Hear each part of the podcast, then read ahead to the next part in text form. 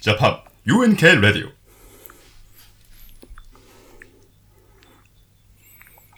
はい始まりました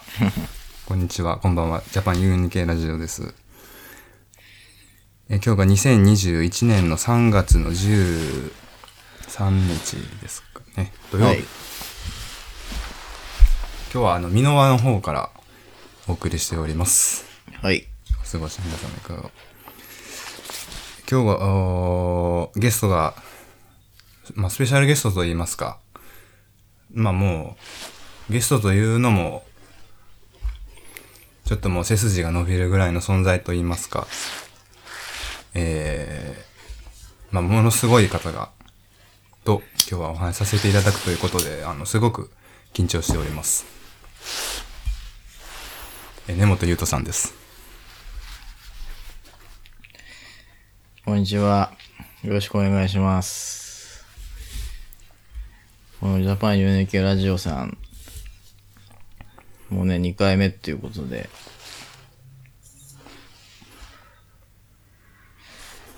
2回目の出演ですけど、もうレギュラーメンバーみたいな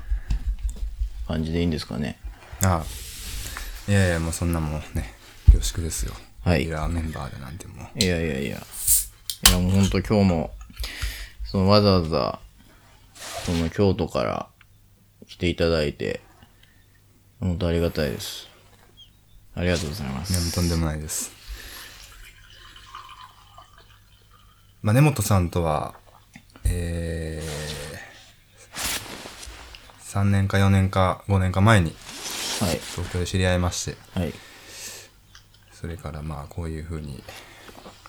関係が続いているわけつ続けせていただいているわけですけれどもはい。もう本当にあのちょっと緊張しておりまして、もう何から話していいのやら、というところです。あー。まあ、そうですよね。あの、まあ今日展示見に来てもらってなんかいろいろ、なんか話してたじゃないですか。はい。だからそのことについていろいろ話していけたらいいのかなと思ってるんですけど。まあはい、あの根本優斗さん、今日、今、東京で個展を開催しておりまして、はい。で、有楽町の方で二人展も同時開催されているという、はい。もう根本さん欠陥ですね。はい。個展は、引き船のトークンアートセンターで、はい。えー3月の来週の日曜日まではい。今日まあ私はそれ見てきたんですけれども、はい。あ有楽町の方もね。有楽町の方は明日までですかはい、そうです。明日最終日で、トークンアートセンターは土日祝日のみオープン。で、もうあと、まあ、展示期間明日含めてもう3日しかないんですけど、えー、っと、そうですね。このラジオは結構どういう感じで放送されていくんですかあー後日アーカイブを。あはい。まあこれはちょっとライブ配信で、のインスタを使っ、併用してるんですけれども、あ、はい。はい。ですね。なんでまあ、こうライブな情報はこの、インスタの方からはい。チェックしていただいている方が何かしらのきっかけになれば嬉しいなとはい。思ってます。そうですね。まあ、どうしますかね。まあ、会期が、まあ、どちらも、えーまあ、後半じゃないですか。はい。で、いろんな人が見に来て、いろんなリアクションあったと思うんですけれども、はい。印象的なリアクションとか、ああ。まあ、そうですね。ちょっとまあ、展示まだ見てない人もいると思うし、はいあれなんですよね。ちょっと写真とかがないとね、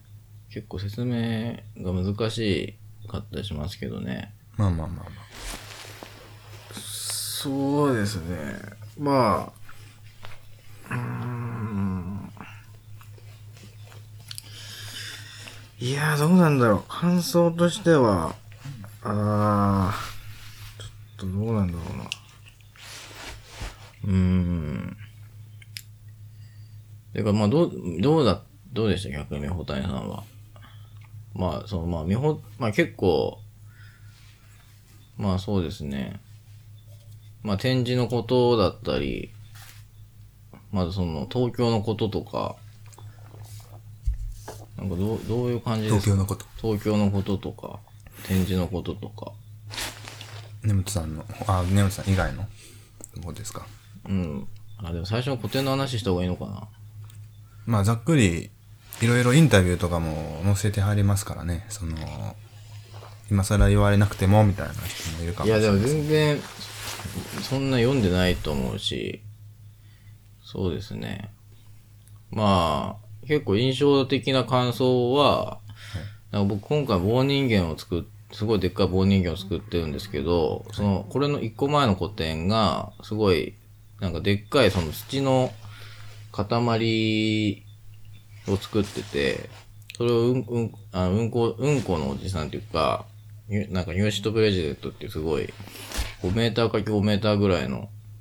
土に、土2トン半ぐらい使ってる作品があるんですけど、青山のそうですね。そスペーれスがちょうど1年前にあって、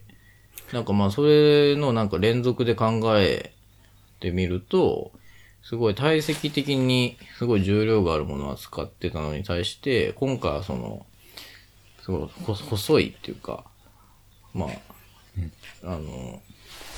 なんていうんですかねまあ、外観からしてこうまあ質量感が質全然違う量感とか全然違うというか、まあ、逆には、まあ、反対というか、対極的にあるみたいな話をアーティストの友達が言ってくれて、ああ、もうたし、そまあ、それは面白いなと思いましたけど。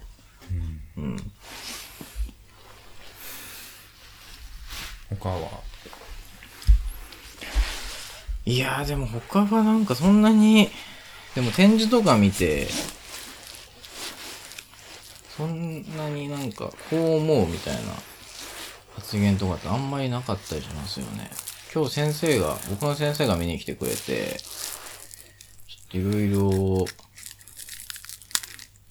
まあ先生ぐらいなんじゃないんですか、そういうのって。ちゃんとした意見を言ってちゃんとした意見っていうかなんか、なんか具体的な結構やっぱみんな面白いとか、うんなんか、あ、でも、よくその聞かれるのは、こうなんで棒人間なのとか、これ何なのみたいなことはすごい聞かれますね。うんうん今までもそうだったんじゃないですかそういうのって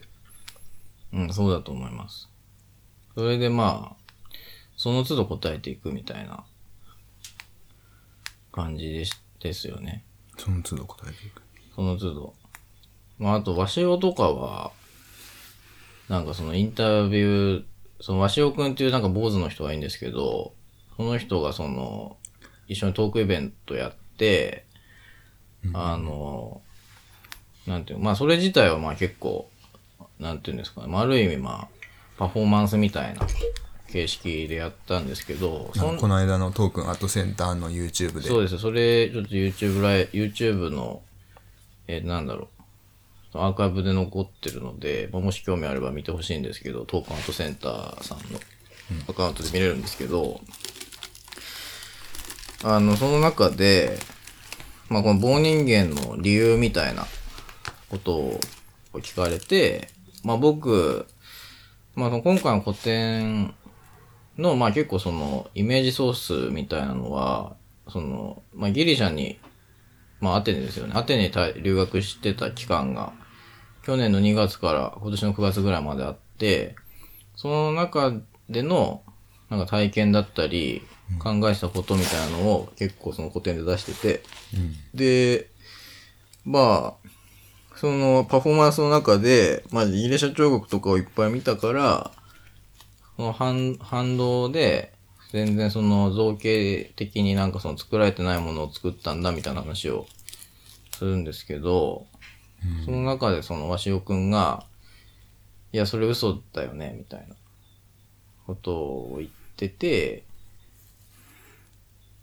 ぐらいじゃないですか。言われてそれも一つの感想として受け取ったってことですか、まあ感想として受け取って、まあ確かに、まあそれだけではちょっと、うん、まあそれだけではないだろうなっていうか、まあ一要素ではあるんだろうなっていうのは、そんな気がしてますけどね。一応そうではある一要素ではあるじゃないですか、それは。まあそうとも言うみたいな。うんまあそういう、うん、その側面もまああるだろうっていうのがあると思いますけど。まあただ今日その先生が見に来てくれて、えー、っと、これ誰が見てるんですかこれ。まあいいや。まあその先生が見に来てくれて、その先生は、そのまあ、躯体が結構気になると言ってましたけどね。躯体。うん。躯体がちょっと、棒人間の。棒人間の躯体が、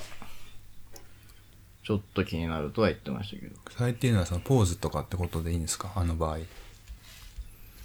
や、違います。その、猿木とかを使ってるんで、あ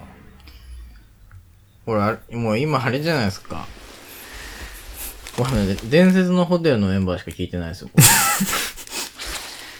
最初、太郎くんとか聞いてましたけど。この二人しかいないですよ、今。あ。まあまあまあ、そんなもんじゃないですか。まあ、そまうでたす。出入りあるでしょ。はい。声が聞こえてないんかもしれないですよね。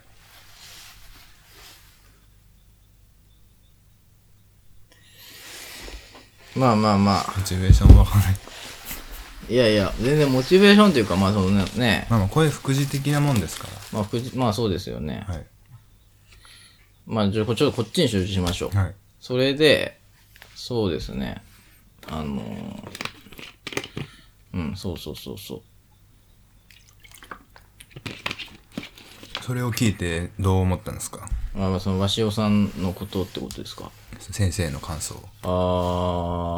ー。うーん、まあ、そうですね。まあ、それはそれなのかなっていうか、まあ、先生はそう思ったのかなっていう感じですけどね。そうですね。全然盛り上がってへんやん。そうですね。これなんかちょっと、まあ、ちょっと疲れてますよね、根本さんね。疲れてるっていうかもう多分あのよくないなんこかの形式。ごちゃごちゃになってるんですよね何がなんかもういろんな人に展示で人に会って、はい作品の説明をとかやるじゃない話したりとか、はい。でインタビューとかトークショーとかもあって、何回も同じようなことをやってるから、うん。そのも自分の中で同じこと言うのがなんかもう反発反発だうから反発っていうかもうななんかそのどこまで話したかが多分整理されてなくてなんか今回も多分これ一番最初から聞いてる人って多分わけわかんないと思うんですよね。うん。な何の話をこの人たちはしてるんだろうっていうかそこはいいんじゃないですかあその、まあ一応ライブみたいなのだったりしますけど、ああなんか最終的には、その、なんやろ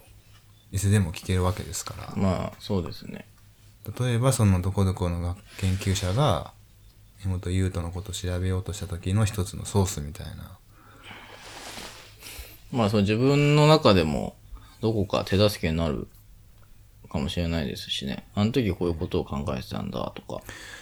まあだからそっかそう確かにねその2つの展示やっててで論文書くみたいな時期の佳境でもある中で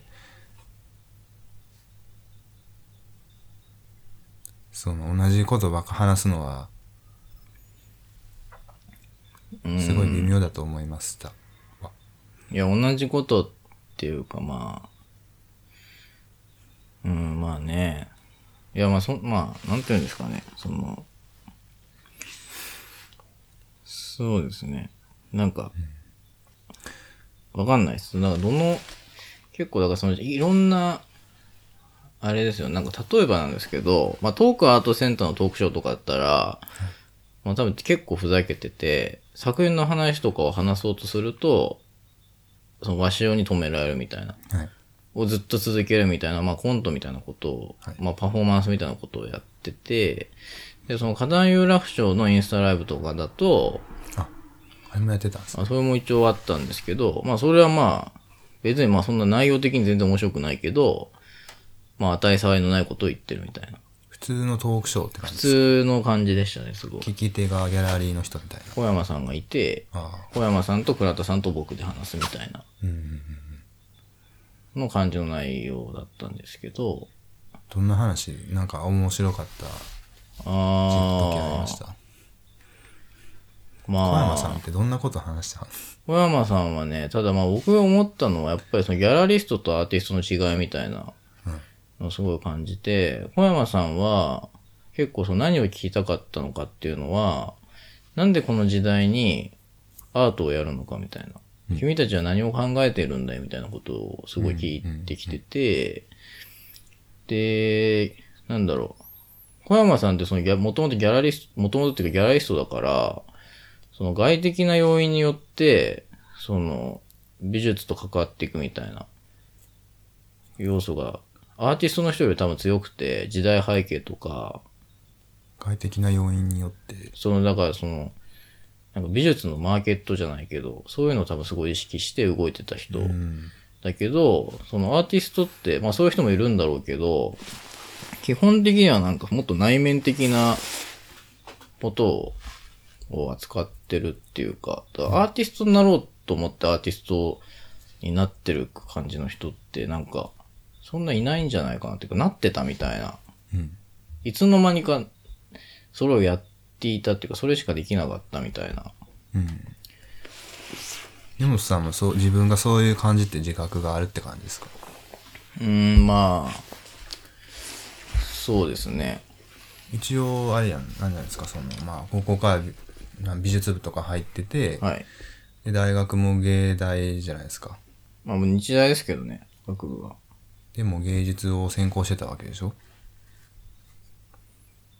はい、そうです。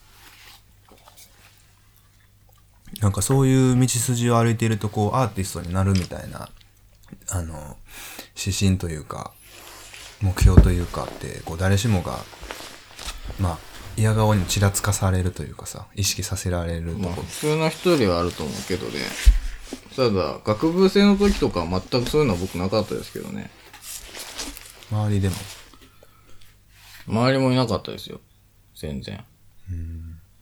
逆にじゃあそういう生徒らは何か何ていうかその何そのまあベタにこう普通のザ大学生とかはそのどこどこに就職したいとか何かしらのこう社会に出たと後の目標に向かっていくっていう一つのこう指標があるわけじゃないですか。はい。芸大の芸大とか芸大でなくてもそれを専攻する人らは例えばどういう感じなのうん、まあちょっと芸大の人とかはちょっとわかんないですけど、芸大やん。いや、その、なんだろう。あの、芸、なん、まあでも僕、学部が芸大じゃないからね。やっぱ違うってもんなんですか違うってことなんですかそれは。違うでしょ。覚悟とかが。あ覚悟っていうか、だから、その、ある程度その、なんていうのかな、修練を積んで入ってきてるからね、学部の人とかは。フリーパスではないわけだから、あ。試験にもそういうのがあるから。まあなんかデッサンっていうか、そういう修練みたいなのを結構積んでいかないと入れないとこだと思うし。はあ、はあはあ、でも僕、ね、学部が日大で、結構、その、そういうのはなんもなかったんでね、うん、ああ、ないんや。だから、まあそことやる気が直結してるみたいなのは関係ないと思うけど、うん。なんか辞めていく人もすごい多かったし、その、まあ、別に自分も最初から本当に美術にものすごい興味があるみたいなスタンスで入ってないからね。逆になんで入ったんでしたっけその日大の。ああ、でもね、ああ、まあでも、なんか勉強したくないからとか、なんか、まああとその、まあ職こう業まあ工作とかね、結構得意だったんです言よっ。てましたね。だから、貯金箱作るのとか。そうそう、だからまあその造形的なものの方なのかなっていうのが、漠然とあっってて。いうとか、そういう仕事につけたらいいな、みたいな。うん。もうそんぐらいのことでしかないくて、うんうんうん。なるほど。まあそんなもんって言ったらあれかもしれないですけど、まあそれはでも立派な動機でとも言えますよね。うん。そんな17、18で。まあね、そうなんですよね。そもそもがね。で、そっからまあ気づいたらずっと続けてて、日大を出て芸大に転身するわけで、転入そうですね。入学するわけでしょ。その時は、その、日大に入った時と芸大に入った時の、あの違いはあるんですかまあおで来ても、ましたか、まあ院から入ってますからね、僕は。だから、で、その院から入る人って外部からっていっぱいいるし、で、まあ違い、まあ全然違うよね。まあその、なんだろう。大学ごとにやっぱりカラーがあるから、その、結構同じ系統の学校っていうのは、あんまりないっていうか、それぞれになんか方針があるような気がしてますけどね。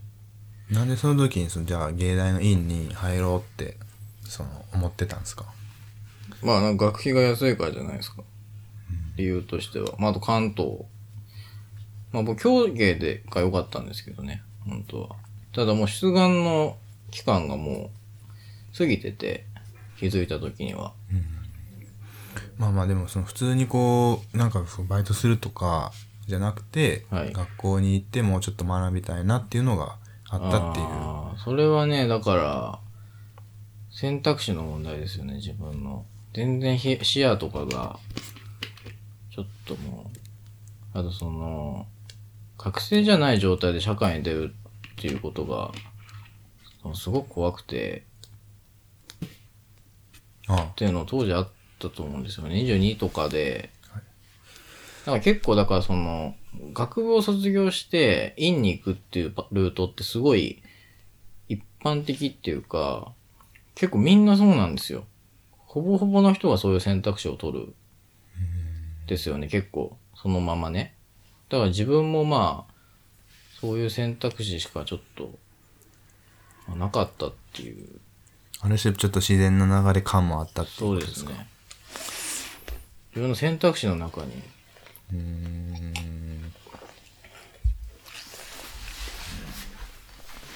で院入って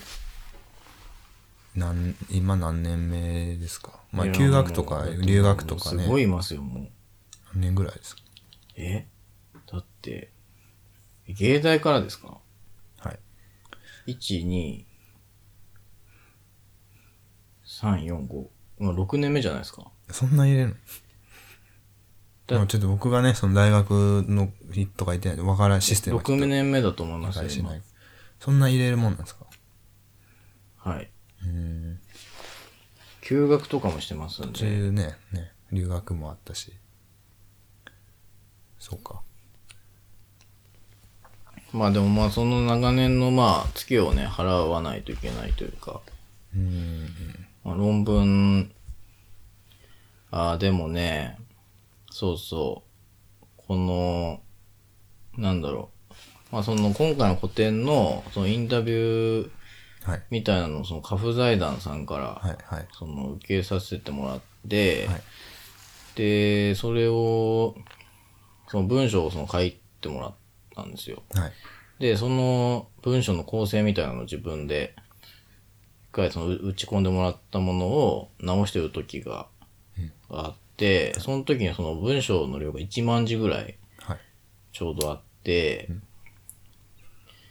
ああ、まあで1万字ってこれぐらいの量なんだっていうのが、その時なんか初めてその体感的に分かって、多いなって感じですか。いや、もう全然少ないなと思いました。その時。まあインタビュー形式だったんで、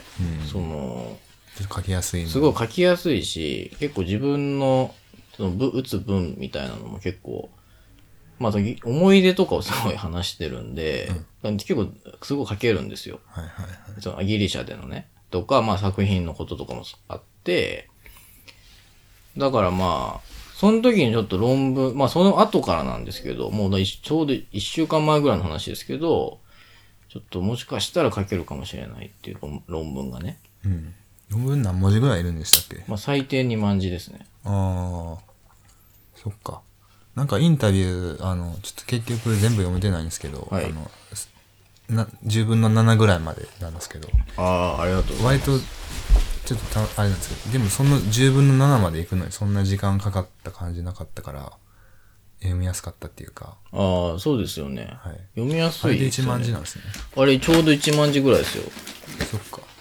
なんかそう聞いたら全然、なんかずっと根本さん論文大変大変って言ってたけど、だって、あれの倍でしょいけるやん。だってそれ書けばいいんでしょそうですよね。それが大仕事なんでしょ一番の。はい。っ余裕やん。て思ったんですよ、俺も。なんかトライ用なんじゃないんですか今、だから今までもう絶対無理だと思ってて、てかもうその考えたくないみたいな、もう気持ち悪くなって、あの、眠くなっちゃってたんですよ、いつも。なんか俺嫌なこととかあるとすぐ眠くなって、すぐ寝ちゃうんですよ、なんか。気絶するみたいな感じで寝ちゃうんですけど、何いや、なんかね、だからその論文みとかそういうの、なんか作品をなんかもう言語化したくなくて、はいそれが結構嫌だから作品を作ってるみたいな状態が結構続いてて、うん自分は。そそういうことに比べたら作品制作とかは自分はできるから、あの、まあ、ギリシャかから帰ってきてから、まあ、ギリシャに行ってからもそうだけど、まあ、結構ずっと何かを作ってるような状態。うん。もうこのスペースに関してもそうだし、何かしらずっとやってたなと思うんですけど、根本さんと言語化ね。でも今日なんではそあんな言語の、化苦手なんですかいや、でかなん、でっていう質問もちょっとあれなんかもしれ自分のそのスタイルの問題なんなんじゃないですか。なんか、それをだから、まあ、た、今日、例えばですけど、トークアートセンターさんで、そのフライヤーあって、なんか僕のその、ことはなんか書かれてる分あるじゃないですか。はい。あの、社会的ななんか、あの、なんだっけ、カウンターみたいな。うん、的な。あの、はいそういうのをメタ的に扱うみたいなはい。こと書いてありましたよね。ね。はい。で、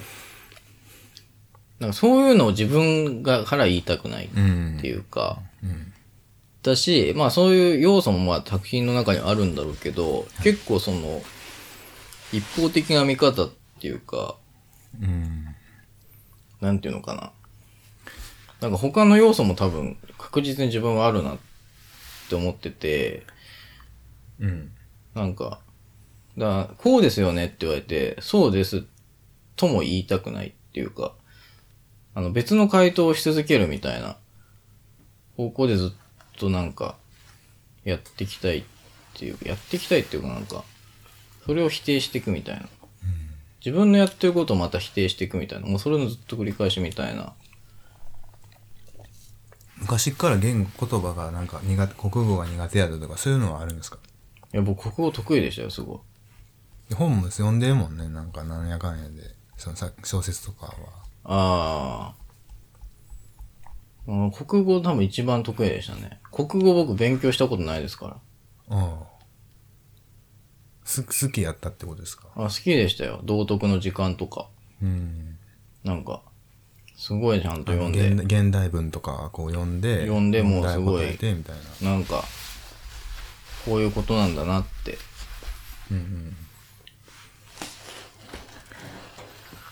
まあなんかねその言葉のことは前今日ちょっと根本さんに会場では話しましたけどそうですちょっよ。とでもちょっと、もう一回その、よくちょっとあうまく言われへんのかった、けど会場にいたからね、あの時はね。会場にいてちょっと他の人もいたし、はいなんかその、しかもなんか結構、学芸みたいな人来てたじゃないですか。はいだからちょっと、なんていうのかな。あんまりなんか、ちょっとね、うまく話せなかったってことですかうまく話せないっていうか、いや、なんだろう。まあ、そんなになんかごちゃごちゃ話さない方がいいのかなっていう。なんか作品とか見てたし、なんか。どどんな話してたんですかあの人とあの人とは、ただなんか結構制作のプロセス的な、なんか例えばですけど、まあその壺を使ってる作品がはいあって、その壺の色の選定とか、その壺にその自分が描いたドローイングを焼き付けてるんですけど、どういうその、せ焼き、そなんかどういうその、なんていうのかな。あの、基準で選んで。そうでやってるのかみたいな。とか、もう形は最初から決まってるのかとか、そういうのは結構すごい聞かれてましたけどね。で、どう答えました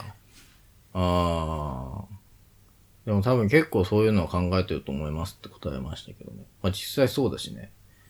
なんか自分、なん、なんていうんですかね、あの焼き付けのシートとかが、なんか、一回その、あ、業者に頼んでるんですけはいど、はいはい2週間ぐらいかかるって言われて、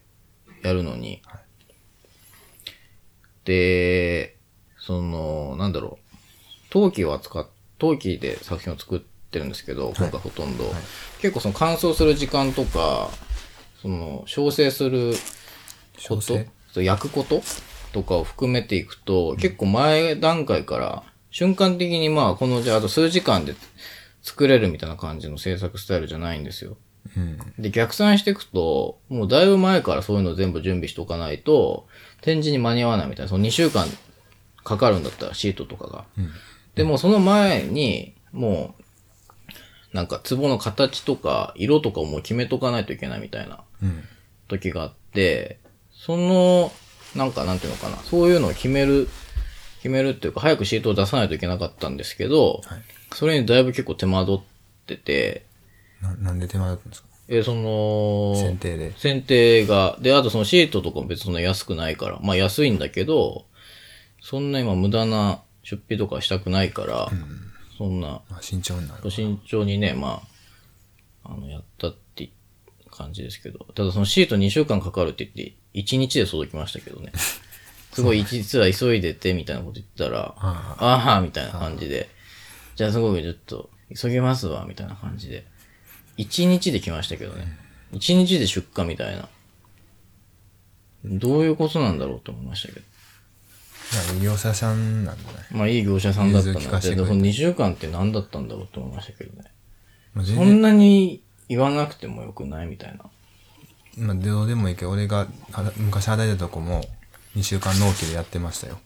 あ、そうなんでですか。も、急げって言われたら、1時間で作れるものでした。ああ、だからもう、保険ですよね。それって。保険保険。保険、まあ、順番とか、段取りとかね。やっぱり、ある程度、企業が大きくなると、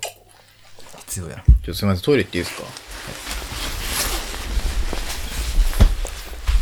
荷物のトイレです。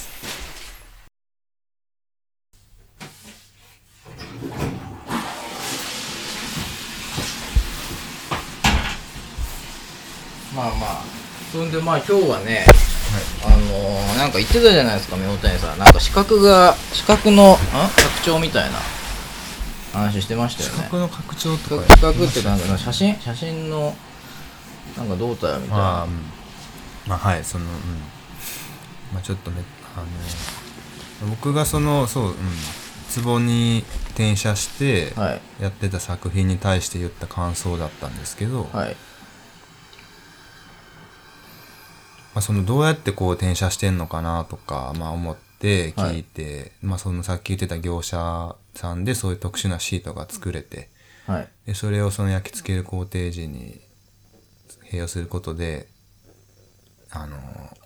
そこに定着することができると、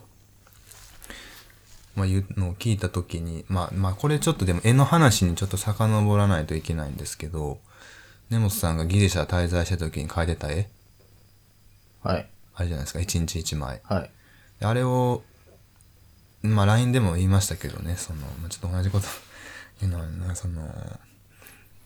うこれ根本くんの写真だな、みたいな風に思ったっていう話。ああ自分の自分がカメラを持っ自分がカメラということなんですか僕にとっての写美穂谷さんから考える写真というかそうですね。だからその根本さんがギリシャで体験して、いろんな、その、物事を見て、何かを感じて、はいで、それがこう頭の中に残っているものを、はい画材を通して紙にこう、トレースするはいはいでそれがこう絵としてそこにあるっていうことがそのすごく写真的だなって思ったっていうところがまあ起点ですよ。あ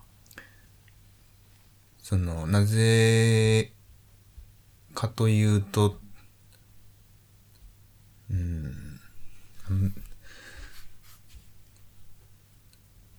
まあなんか、あのー、なんて言ってたっけ一回話したこと言うの苦手やわ。そうですよね。なんか僕でもさっきその、アートトークンアートセンターさんで話してた時に、これすごいいい内容だなと思って、はい。あのーちょっとここで話すのもったいないなと思って、ラジオまで撮っとこうと思ってたんですけど、まあでもちょっともうやめますか。いや、頑張る。マジですか。だから、その、そう、今その、例えば、まあ、わかりやすい例で言えば、インスタグラムのフィルターとか、はい。 TikTok のもうデフォルトのフィルターだったりとか、はい。こう、基本的に、その使い手が自分が何かしらの理想像とか、はい描きたいイメージを持って、はい。それをこう、用いるわけじゃないですか。あるいは逆説的にそういう、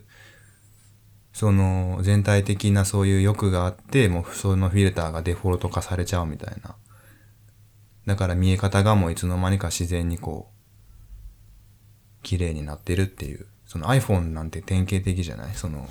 コンピュテーショナルフォトグラフィーの技術で、その、みんな綺麗に撮れる実は露出とか色彩の彩度とか、社会深度とか、まあ、ピントの合い方とか全部がこう、まあ、人口何百億何十億人のこうトータルでもうみんながこれがいいんじゃないの多数決にチューニングされて、その瞬間的に JPEG とか H なんとかなんとか今はになってるのがそのコンピュテーショナルフォトグラフィーの一つの特徴っていうか。はい。っていう背景がある中でそのまあでも写真自体がそもそもそういう技術が生まれる前からそういう欲っていうのがあって、はい。ガラス乾板とか昔の大昔のフィルムの時代からそのレタッチされてきた歴史っていうのがあるわけじゃないですかはい。そのデジタル以前からはい。それはもっと遡れば絵画史からあったわけでしょはい。こういう風に見えるから加工書くみたいな事実事実とは別でああ、そうですよね。貴族の顔とかね。そうそうそう。だからその絵を描くってそういうなんかそういう意味で結構、まあ、写真で言ったらさっきの話になるんだけど、ああ、なるほ比べど。てて、だからその根本くん描いてる絵っていうのは、俺の視点からしたなるほら、どその写真的に見たときに、はい。写真的に見たときにっていうか、まあ、写真的だなと思ったっていう、その根本くんのこうフィルターを通して、ああ、確こかうに根ね本。くんの解釈がそこのキャンバスに描かれてるっていう。ああ、そうですよね。そのまんまものを書いてるわけではないからね。ていうか、そういう風になってしまうっていうのは、まあ、ありますよね。確かに。なんかあの映像の起源って本とかでも見たけどその昔の人はあの何そのそもそもその遠近法とかがあるない以前ってそういう教会の時代とかがあったわけじゃないですか最初から遠近法ってなくてはい。それはその工学が輸入生まれてそういう視野が生まれたことで出来上がっていったみたいな。はい。だから常にその、で、それ以前は、だからその遠近法っていうのが人の基準じゃなかったわけやん。だから絵も、今から見たらなんか変わった風に、不自然に見えるっていうか、その、遠近法的に見たら、はい。とか。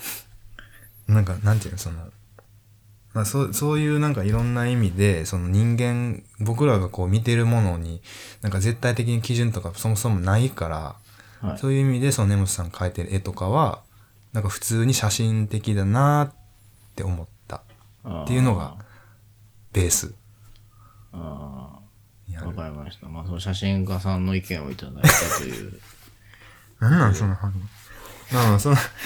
その上であの壺を見た時に、はい。そのなんやろその絵がその壺壺もね根本さんまあいろいろ説明してくれたじゃないですかいろんなその歴史的背景とかその壺にある意味とかはい。それであの花粉の写真ショーの時とはい今の時ととまたその感覚変わってるけど、あとか含めてあ、はい。でその普通にこうベーシックなその写真のあれからしたら、まあ、まあ今は今昔ほどは誘なんで誘拐してるっていうかまあぐちゃってしてるけど、はい基本的にはこうまあ指示体、まあ、インクジェット用紙とか印画紙があって、はい。まあ、顔料インクとかなり、まあ、ゼラチンシルバーで、まあ、印刷するプリントするとっていうのがベースにあると考えるとはい。なんか一回話が終わってもなんかそのなんかその壺っていうものにそういう根本さんの絵っていうのが定着されているっていうのが、はい。こうなんかそれでも俺はすごい写真的だなって思ったし、うんで、そんなこう、で、そんな写真見たこともないってすごい思ったから、なんか今までこういろんな写真的なもの、写真とか写真的なもの見てきた、見てきましたけれども、はい。なんかその中でも一番極北にあるああ。写真だなって思ったっていう。それはだからもう、その、な、なんで一番極北にあるんですかその一番極北にある理由ってなん、どこなんですかその写どうあのだ、壺っていうか、はい。まあ、壺じゃなくてもいいんだろうけど、その自分のドローイングが転写されていくことに対してのその、がそれ写真に見えるっていうのは、うん。すごいよく、なるほどなと思ったんですけど、なんで一番極北なんですか、あれが。まあ、単純にまあ、まず、その、まあ、絵やし、はい。で、指示体がツボやし、はい。で、どこかな。あ ーあれ、ありそうでないよ。あーまありそうもないわ。あ、あでも、その根本さんは、そう、根本さんのせ切実さがあって、あれをやってるわけじゃないですか。その適当に誰かがなんか遊びで、本当に、なんていうか、無価値なレベルの遊びでやったものじゃなくて、てか遊びでもそんなことやる人おらんと思うけど、ーうーん、根本さんのコンテキストがあってあれが生まれてるっていうところがもうふもうもかなだから多分その写真をやってる人で多分私と同じように思う人が多分すすすごく少ないとは思いますけどじゃあ、あの壺のやつ写真申請機に出してもいいですかうーんありだと思います本当ですかはいあうんあ、なるほどね。まあ、すごい、ちょっと、そうですね。一回考えてみます。ちょっとはいでもすごい嬉しいです。そうやって言ってもらえて。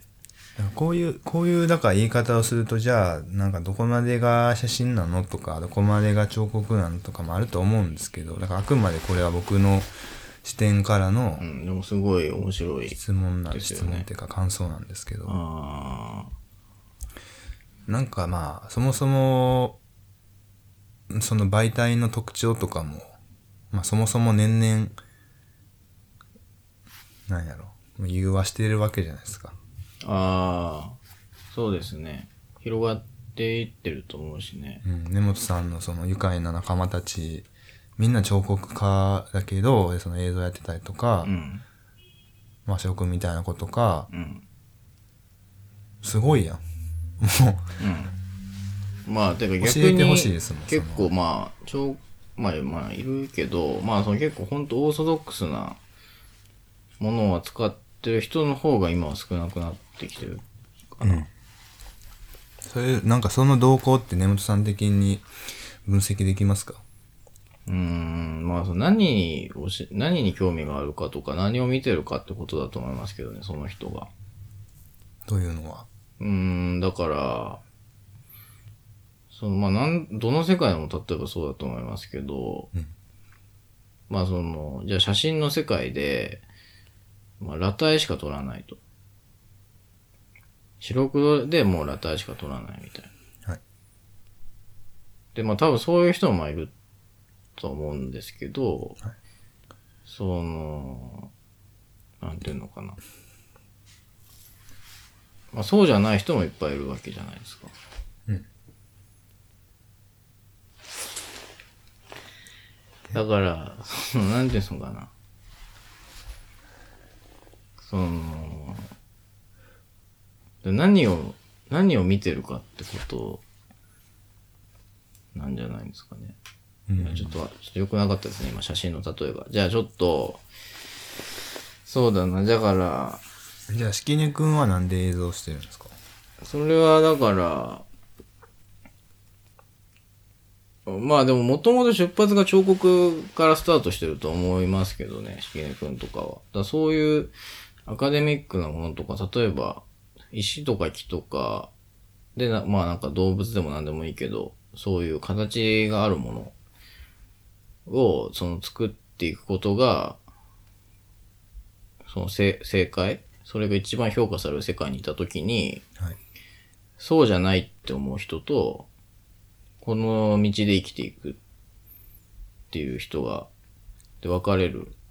わけで、はい。ひきねくんはそうじゃないって、うんそこに才自分の才能を見出さなかった人っていううん。ことだと思いますけどね。だからまあ自分はまあ映像とか、まあそういう方向の方が合ってるんだろうみたいな。あ、映像っていうスタンスでもやってるってことでいいんですかじゃあ。なんか彫刻的、いなんていうか姿勢というか、で、その映像の中にいるのかなみたいな。なんか勝手にそういうちょっとあい解釈してたんですけど。ああまあどうなんですかねそんな考えてないと思いますけどね彫刻のこととか別にそんなにうんなんじゃないかななんかもっとだからそういうものをそう支持体というかそれっぽいものを扱っていくよね、そういう人いるしね実際だからそのバーチャルで彫刻を作っていくとかねだったら、3D とかねっていう感じだと思いますけどなんかまあ前に、 その、まあある人とかとも喋っ、まあダンサーの、ある人まあ、そのダンサーの人とか、その喋る時とかも、その、コンテンポラリーに移行していくきっかけで、はいその、踊りは基本的に振り付けがあるから、はいあるじゃないですか。はいやったことないけど。はいで、それに対する、こう、疑問みたいな、なんかストレスみたいなとこから、スタートしていくみたいなのがある。あであもそれってその彫刻でも写真でも絵画でも多分全部共通するんやろうなってすごい思いますよ。そうですねそう思いますよそれは自分もそうだったし、まあ小松さんもそうだったのかなっていうのはまあありますけどねまあそれはまあ、でもまあ本当にベースの部分ですよね。話ですよね。まあ本当そうだと思いますねだからそのちょっとトピック的には結構当たり前すぎてはい。ちょっとあれですよねそうですね。何の話してたっけうんでもまあじゃあどうしますかね普段どういう感じで進めてるんですかいや、だって、その、の、もっとやりづらいでしょ、普段。だって、もっとその、なんか、結構初対面じゃないですけど、美穂台さんってどういう感じで、すごいリサーチしていくんですかゲストの人とか、来た時って。どう出したいりう、しなかったり。どういう選定で、だってこのジャパン UNK ラジオに、はい。自分から出たいっていう人そんないないじゃないですか。いや、いますよ。あ、いるんですかはい。すごいいますよ。いや、結構ね、いますよ。マジですかはい、メッセージもらえたりとかあるし。あ、そうなんですね。じゃあこれ、こん、そんな影響力あるラジオなんですか、これ。俺もう15人ぐらいしかこれトータルで聞いてないと思ってましたよ。まあまあまあまあまあ。大体その倍、10倍ぐらいかな。あまあ、基本的にはそのやっぱりあの冒頭にも言いましたけど、はいあのすごい根本さんも本当にすごいと思ってますので、あ。いや、もうそれ、ね、めちゃくちゃすごい巨匠とか最初言ってましたけど何年か前に巨匠をいやいやいやいや。ていうかもうそれもう、みほたいさんだけだから。そんなことないと思いますよみほたいさん、俺ね、ていうか俺思うんですけど、多分出会い方だと思うんですよね。あの、こういう風になったのは。出会い方なんか、あのー、ほんとなんか、出会い方だと思いますよ、俺は。ということだって全然そんな自分大したことないし、いやいやいやいやいや、てかおかしい、てかおかしいっていうか、なん、その、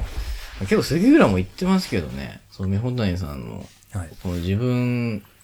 のなんか、なんていうんですかね。もうせしそのものすごい、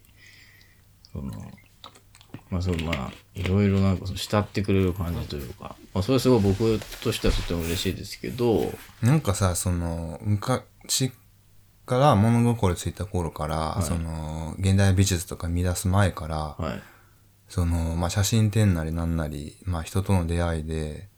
こう、なんかすごいわけわからん作品作ってたり、まあ、なんかわけわからん服装してたりとか、はい。はい。そのわけわからん趣味持ってる人とはかい。がす、なんやろな。なんかすごいき、ひ、ひか、気になる人、感じだったんですよ。あで、多分それは自分自身が、その、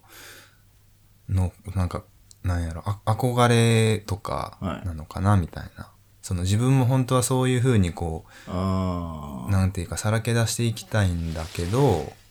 いつの間にかこう、まあいろいろあって、こう、なんかこう、できなくなった反動もあって、いなんかそういう生き方をしてる人を、なんかもうやばいな、みたいな。あ、うん、まあでも自分から言わせると、美穂谷さんが一番やばいんだけどね。何がいや、そのメンタル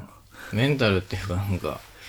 まあすごい、もうずっとトップランナーで走り続けてますけどね。自分でもの。それも全然あのねわからないわそれはマジで、まあ、わからないですよね。でもまあ、同じかん、同じ感じなのかもしれないですよね。その、だって自分の面白さって自分ではわからなかったりしますよね。それ、わしおも言ってましたけど。自分が別になんかそんな、っていうか、そんな逆によ良くないなと思ってるところから、が人が逆に面白かったりとか、まあまあ結構自分は自分の価値観の中でしか生きれないみたいそうでなすこねとはあるとは思いますけどうん。まあまあまあまあ。そ,、のなんやろななんやろななんかまあまあまあまあまあまあステータス的に言ってもさはい。もう突き進んでるわけじゃないですかステータス。はい。もう大きい賞を何年か前に取って、いやギリシャにも行って、いやいやいやいで、その、もう今やその小山富代さんのとこでもやってると、小山富代なんてもう日本の最高峰の、もう一角いじゃなや、いで俺すか。はやってないですよ。てか、俺はもう売なんれか、てるしさ、ほんとおまけみたいな扱いですか売れてるしさ、ら。いやいや、だってあんだけ、あんだけ安かったらね。いやいやいやいやいや僕なんてあの、同じ値段で全然売れませんでしたから。いや、だって、それはもうメディアが違うじゃないですか。でしょ写真でしょうん、まあまあまあまあ、そのメディア。うんいやいやいや、まあなんかこの、いやいやいや言ってるのもなんかちょっまあとね、ち気ょ持ちっと気悪持いけちど、悪いいからね。や本当にあのね、もう巨匠、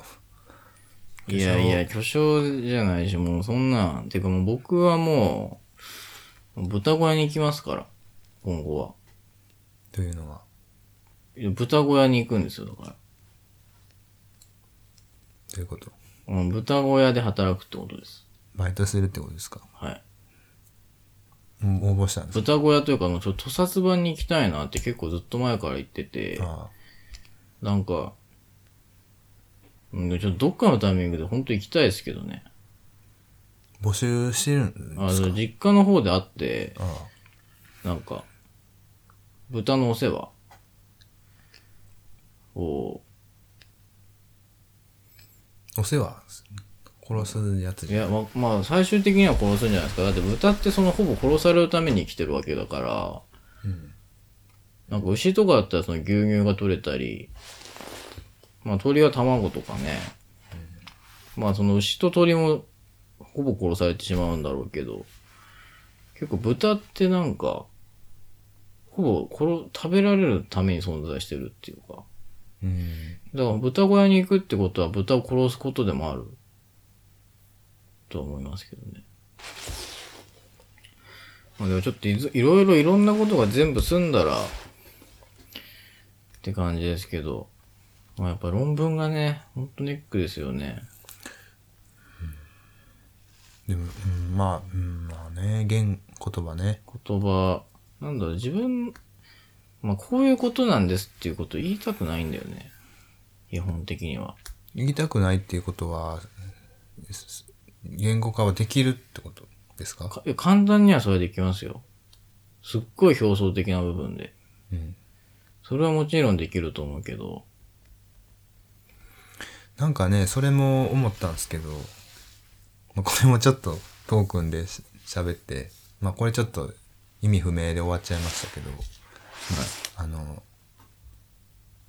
言葉の話ね。なんかこう、うーん、うまく言えるかな。そのね僕的にはその根本さんは、すごいもう、ちょっとツイッターにも書きましたけど、もうファッキンカッ、ファッキン最先端です。ファッキンカッティングエッジなんですよ。ああ、クソ最先端ですよ。すごい嬉しいですよね。そんなの言ってもらえるのなかなかない。でそのクソ最先端のあの、込めた意味は、はい。その、その言語っていうテクノロジーをそもそも頼ってないみたいな。ああ、なるほど。はい。だから基本的に、そしてこれからも、言語はどんどん便利に、うん。私たちの暮らし、物事の共有、いろんなことにこう機能していくと思思いますけれども、あその、あの、まあ、言うたらそのベンヤミンさんの話とかね、ああ、の、ベンヤベンヤミンさんなんて言ってんですかあの、まあ、あれ、その形は思考するにも変えてましたけど、平倉圭さんの本で。はい。その、まあ、その人間はその、ま、真似するっていう能力が、基本的、あの、特質、特質として他の動物にはあまり見られない特質としてありますと。で、それはそのちっちゃい時に、お母さんが喋ってる言葉とか、お父さんの動作とか、いろんなことをこう、もう無意識に真似るようにプリセットされてますみたいな話ですけど、なんみたいなんですけど、で、その、でそれによってその発達段階においてその幼児はその社会にそういうふうに馴染んでそう成長していくと。ああなんかこういう時はこういう動作するんだなとかこういう時はああいうふうに言うんだなとかっていうのを模範するっていう無意識のプリセットによって獲得していく。でそれで社なんか社会に適合していくみたいな。はい。でまあそのだからこう記者ポッポの真似とか、うん。飛行機の真似とか、子供はやるじゃないですか。あーモノマネを。なでんかブーンみたいなとそか。れがだから、で、まあそういう、とのとそういうのも、そういう兆候も見られるように、人にはそういうのがあるけど、その、なんかそれが、その前言語時代の歴史を、文献を見ても、その、まあ星がこうあって、星座があるとして、それを崇めるように、なんかそれにこう、更新するように、その動作するみたいな。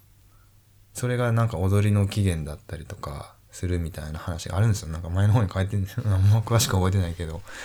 なんかそういう話そうがなんですね。すごい。じゃあ、おダンスってそういうところから、モノマネというか、そういう社会とかに対しての、まあなんかいろんな起源ではあると思うんですけど、はい。その、何しかその、でもその言葉がなかった時代にもそういう何かしらの動作とか行為によって、その時の人々は何かをこうか得て得てたわけじゃないですか。何かをこう更新してたわけじゃないですか。コミュニケーションしてたわけじゃないですか。はい。その、で、なんやろな。その、まあ、一方でその言語、言語ができて、そのいろんなこう言葉で言い表していくことで、その、なんそのなんやろな、そのこれもベタやけど、こう、こう、なんか言葉で言い表せないこととかあるじゃないですか。言葉にすることで、自他時点で失われちゃうディティールみたいな。言葉万能じゃないですか。前も言ったけど、言葉のパースペクティブは狭いじゃないですか。その万能じゃないでしょ。その、そのうん。自分が、自分が思ってるうんこ作品とと。かに関してはまあよりそれはね感じますけどね作品だからなんかもの作品があってそれを言語化した時にうんそのなんていうのかなうまくそれを翻訳できてたらいいけどその翻訳すること自体は結構難しくてそれで、言葉とかをなんかその付属的にその作品に付属させて、それをなんかその強化できたりとか、より面白くなるみたいな状態に持っていけてたらいいなと思うんですけど、言葉を使っていくっていう考えですよね、それって。うん言葉に頼るんではなくてね。うん。だからその根本さんにとってのうんこと、なんか俺にとってのうんこと、はいはいはい。佐藤君の人にとってのうんこと、みんな、絶対一緒じゃないでしょ。まあ一緒じゃないと思いますよね。根本さんにとってのお母さん、俺にとってのお母さん、一緒じゃないでしょ。とか。そうですね。でそのだからまあその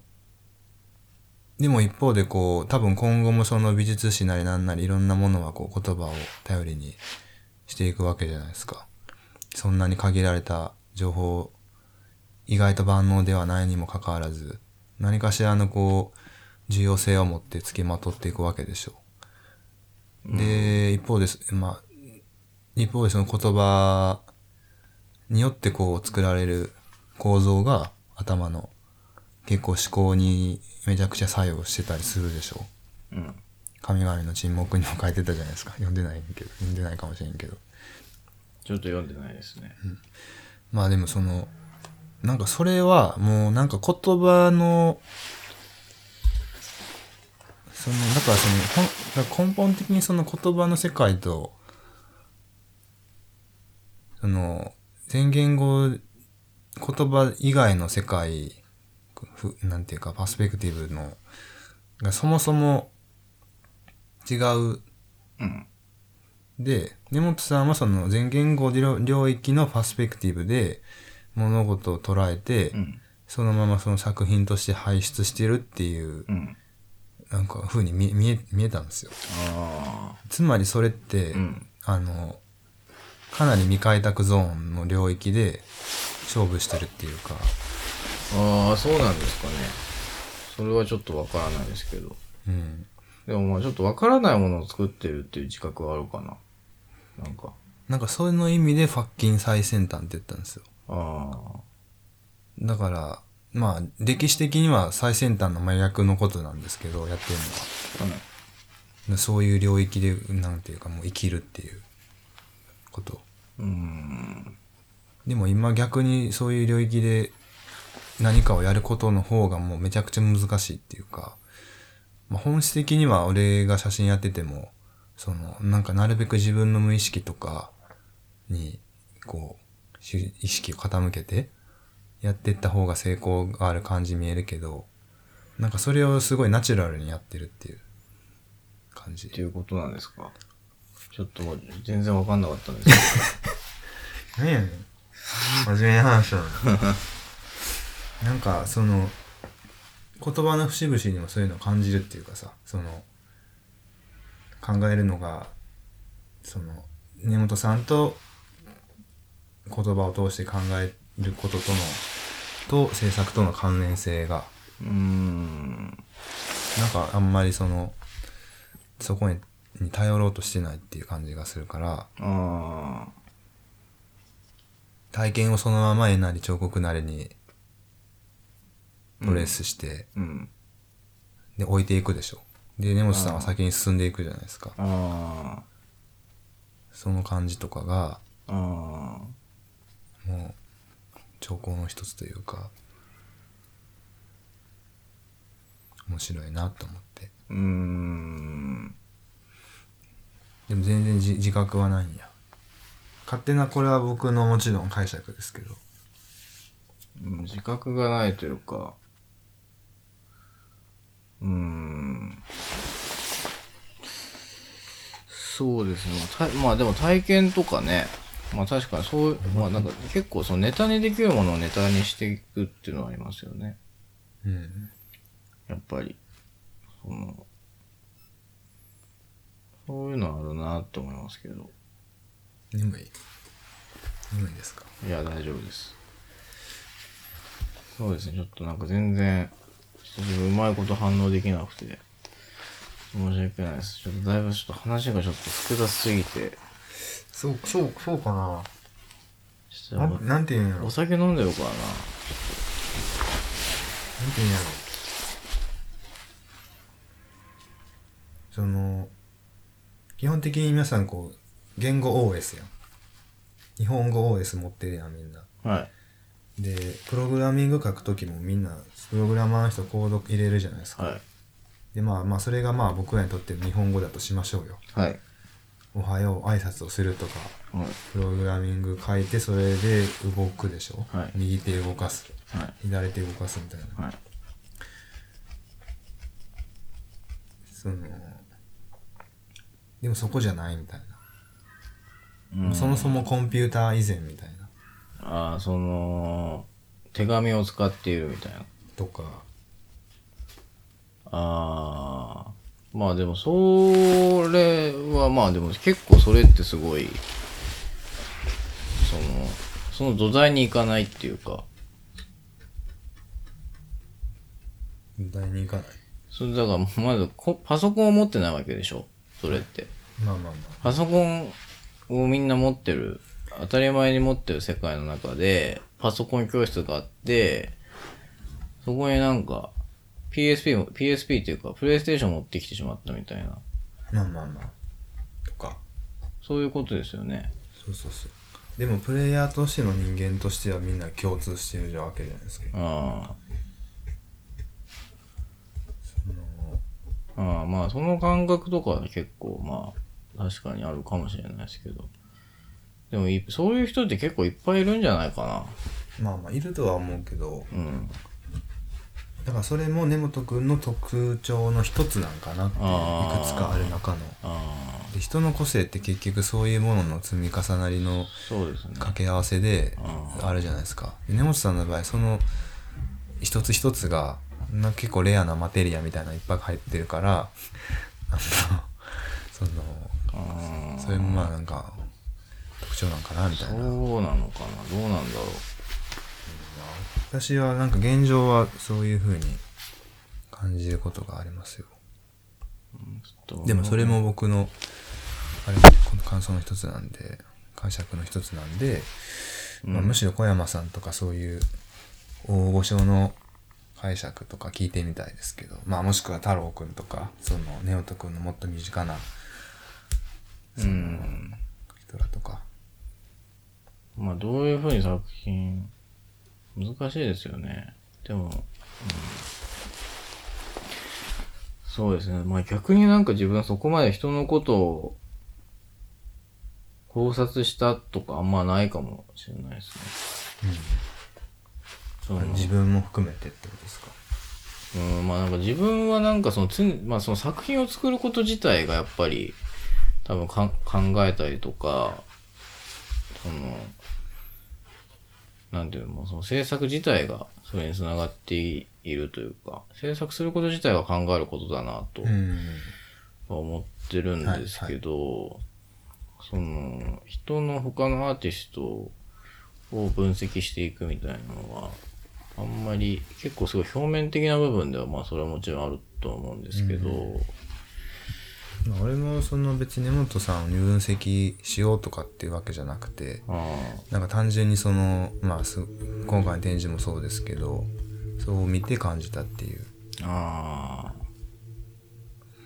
でもそれもすごいなんか今根本さんがその作りながらっていう話解解釈していくみたいなめっちゃ納得ですあ、ていうかまあ終わってから分かったりとかね、だから今その展示があそのやってるから、もうちょっと後なのかなっていう気はしてますけどね、自分は。なんかそれもなんか俺が僕がさっき言ったことにちょっと引き寄せてしまってあれかもしれないですけど、その何かの動きを待ってその更新するみたいな解釈するみたいな、もうなんか今言ったようなそのなんか作ることを通してこう消化していくみたいなはい。ことをなんかなんかつなげちゃってさだからその前言それもだから前言語的な話に含まるしなんかその前言語的なことってイコールナンセンスなことなんかなって思ったりもしましたああ、なぜならその言語的なことほど、うんまあ常識ではいろいろあるからうん。ナンセンスではない方向に行く行かざるを得なさあるとかあるじゃないですかはい。でも全言語的なことはそのじゃないから、うん。あの結構それイコールナンセンスって言葉は結構似合うハマるなってちょっと思った時があってそれ根本さんのこととは別で考えた時に、うん。ででも根本さんの作品って結構ナンセンスって言葉全体的に似合う感じとかあるうん。気がするうん。なんかそれもあります勝手な自己解釈うーん。別に俺根本さん分析しようとしてるわけちゃいますよあただなんかそう思ってただけですどどうですかーと、そんなこと言われてもみたいなそうです ね。ていうか、なんかもう論文書いてほしいなって今思ってましたけど、論文書いてくれないですかっていうそれはもう感じ某ですけど。某何々さんにお願いしてもらった方がいいんじゃないですかいやいや、まあ、そうですね。まあでもちょっとまあ、そうですね。でもこれちょっともう一回聞き直す必要がありますよね。ああ私は。そいやちょっとごめんなさいいや分かりにくいです僕もねうまく喋れたんいや、ちでょっとす自分の、自分がちょっと全然理解力が多分なさすぎ て、ちょっ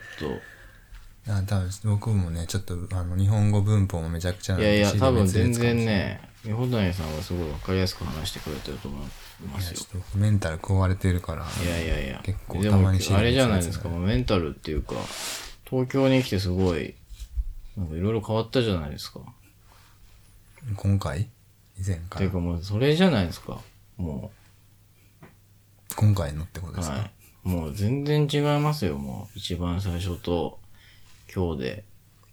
そうですか最初もうなんか、大丈夫かなっていうか、みよみさんよ一番最初のもう、家に入ってきた時とか。なんえか。そううん、なんか、結構元気なつもりやったげ元気ってどういう感じでしたっけいいつ来ました何時ぐらいに来ましたよ夜あああ夜そ夜にカレー作ってカレー作って食べておしっこしたくなってきたあまあであもそれ何ですかそのメモあのなんかなんとなく聞こうと思ったこと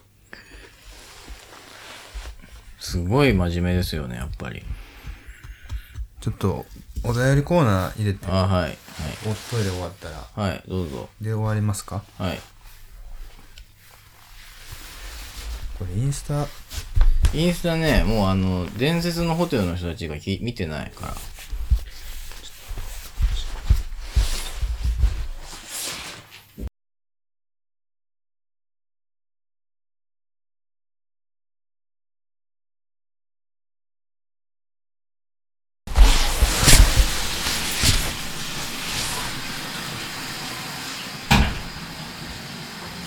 えこれな何なんですか一回止めたんですかインスタ1時間で自動的に終わるんじゃないあの止まってったそういうのもいいこれこれ今どういうライあン今ないっすよこれ今どういうラインいや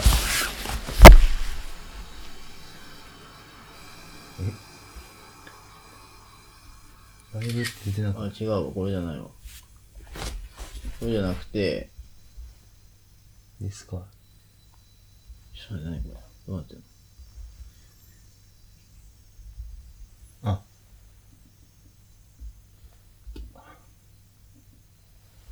これあそうですね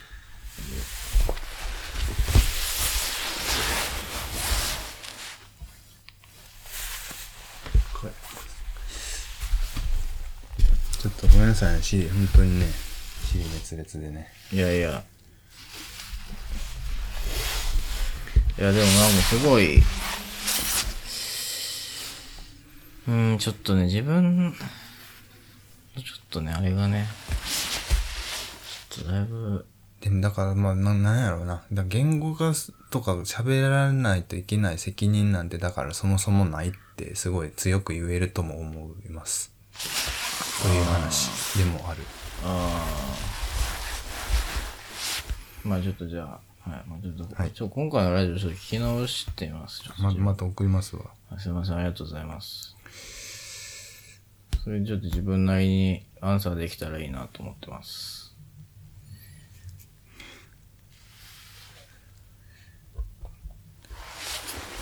はい、じゃあ、お便りはい。がね。あ、来てないわ。来てないですかまあ、一個だけ。これでもちょっと感想やな。感想ですわ。えーまあ、なんか根本さんの作品を見て感じたこと。まあ、な、えっと、ラジオネーム、ななこさん。はい。アネオツさんの作品を見て感じたことはうんこうんこであったりピカチュウであったりタブダブのマークであったりえ社会的に与えられた馴染み深いものを引用しつつもその存在の中に根本くんのパーソナルがにじみ出ていてそれは対象かっこピカチュウなどと根本くんの間にあるものが作品になったのだと感じました根本くんのピカチュウの絵を何かで見た時消費されまくってコピーされまくったものそのものの価値がよくわからなくなり100円ショップで売られている商品たちのことを思い出しました根本さんが例えばギリシャで見たピカチュウを絵に描いた時、えーその行為は価値がよくわからなくなってしまったピカチュウに価値を返してあげる行為のような気がします私がいててもよくわからないですけどいつかお金持ちになったら根本くんのライブ配信の時につけていた指輪を買いたい です、えーで根本くんに質問です愛愛って何です か何やこれいやー、まあ、もうだから、これはもうあれですよね。そう、まあ、ピカチュウののことに関して言えば、まあ、あれはだからその想像で描いてみたって感じですけどね。なんか僕結構その、イラストというか、絵を描くときに、写真とかを元にしないと、元々あるものとかを元にしないと結構描けなくて、はいほぼ今回出してるドローイングとか、壺に貼り付けられてるものとかも実物を見て描いてるんですけど、あのピカチュウのやつって、そのま、そのまあそういうルールがある中で、ちょっと一個外してやってみたっていうか、何も見ないで、ピカチュウってこういう感じだったっけみたいな感じで、あのはいさサトシって言ってるやつとかそうです、そうです。っていうやつなんですよね。うんだからなんか結構へんてこな、なぜあれだけそうしようと思ったんですかまあ飽きたんじゃないですか。うんあていうか、俺ピカチュウかけたっけみたいな。あピカチュウってすごい見るけど、ピカチュウってどういう形だったっけみたいな。うんそういうなんか、あの、ピカチュウっぽさはありましたけどねまあそうですね。ただなんか、ただ結構偽物っていうかなんかパチモンみたいなの、なんか結構自分惹かれるっていうか、うんあの、若干違うみたいな。中国のそうそうと設か。計山遊園地みたいなとこそうそうそろうそうがでもなんか、本当にやってるじゃないですか。うん本当にその、すごいに、パチモンってなんか、なんていうのかな。別にふざけてやってないっていうか、本当に本物になろうとしてやってる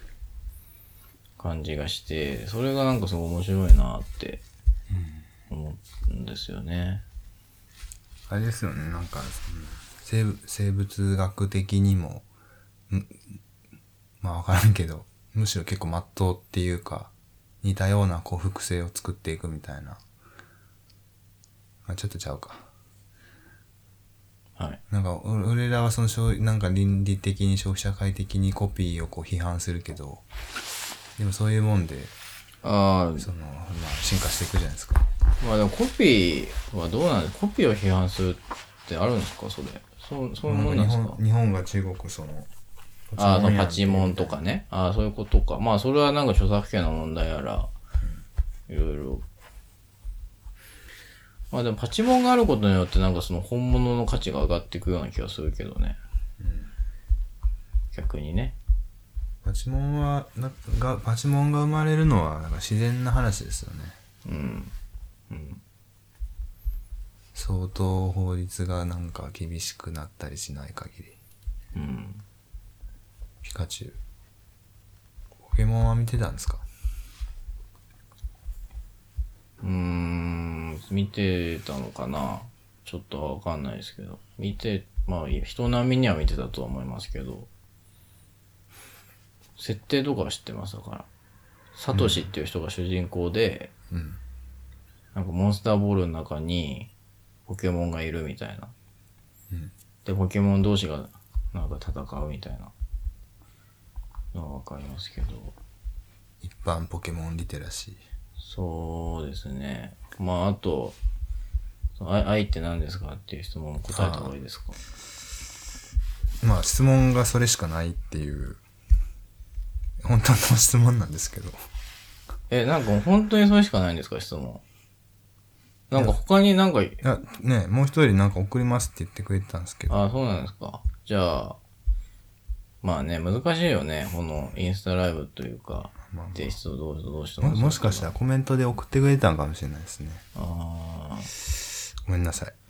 まあ、愛って何ですかあー、まあ、全然さ関関係ないけ係ど。ないですね。まあ、何言ってんあのれじゃないですか、ただ、その、むしあれじゃないですか、その、さっきでも、帰ってる時に、なんかその、無償の、無償の愛みたいな。なんだっけいつ、てか、見放題さんがそれ言ってましたよね。あの、なんだっけ、その、だから、愛、何そういう、なんていうのまあ見返りを求めない見返りを求めないこと。はい。まあ、それは、あのーまあ、その、まあ、あのね、M さんも言ってましたけど、うん。 M さん、MT さん、MK さん、 MK? はい。まあ、美月さんとかね、あ言あ。ってましたけど、はいあの、新宿の神、はい。美月さんとはか、い。あとは瀬戸内寂聴さんがね、あああ。のラジオで言ってましたね。愛っていうのはね、見返りを求めないことなの、ことなのよ。まあそういうことなんでしょうね。と思いますか、もうまさしくそうなんじゃないんですかって。すごい、まあもう正論すぎて何も言えないけどね。なんでこの質問なんですかねうん、だから、もう読まれると思ってなかったんじゃないですか。 もうギリでその質問を出してるみたいな。いや、でもめっちゃ真面目な文、長文の後に、質問です。愛、何ですかみたいな。まあでも愛多次元論、最近出ましたね。ああ、そう言ってましたね。昨日とかもなんか、はい。ちょっとまた、なんか変なスイッチ入っちゃったなと思って聞いてましたけど、なんか昨日はやばかったですね。 もう昨日ね、いやーもう、まあなんか久しぶりの、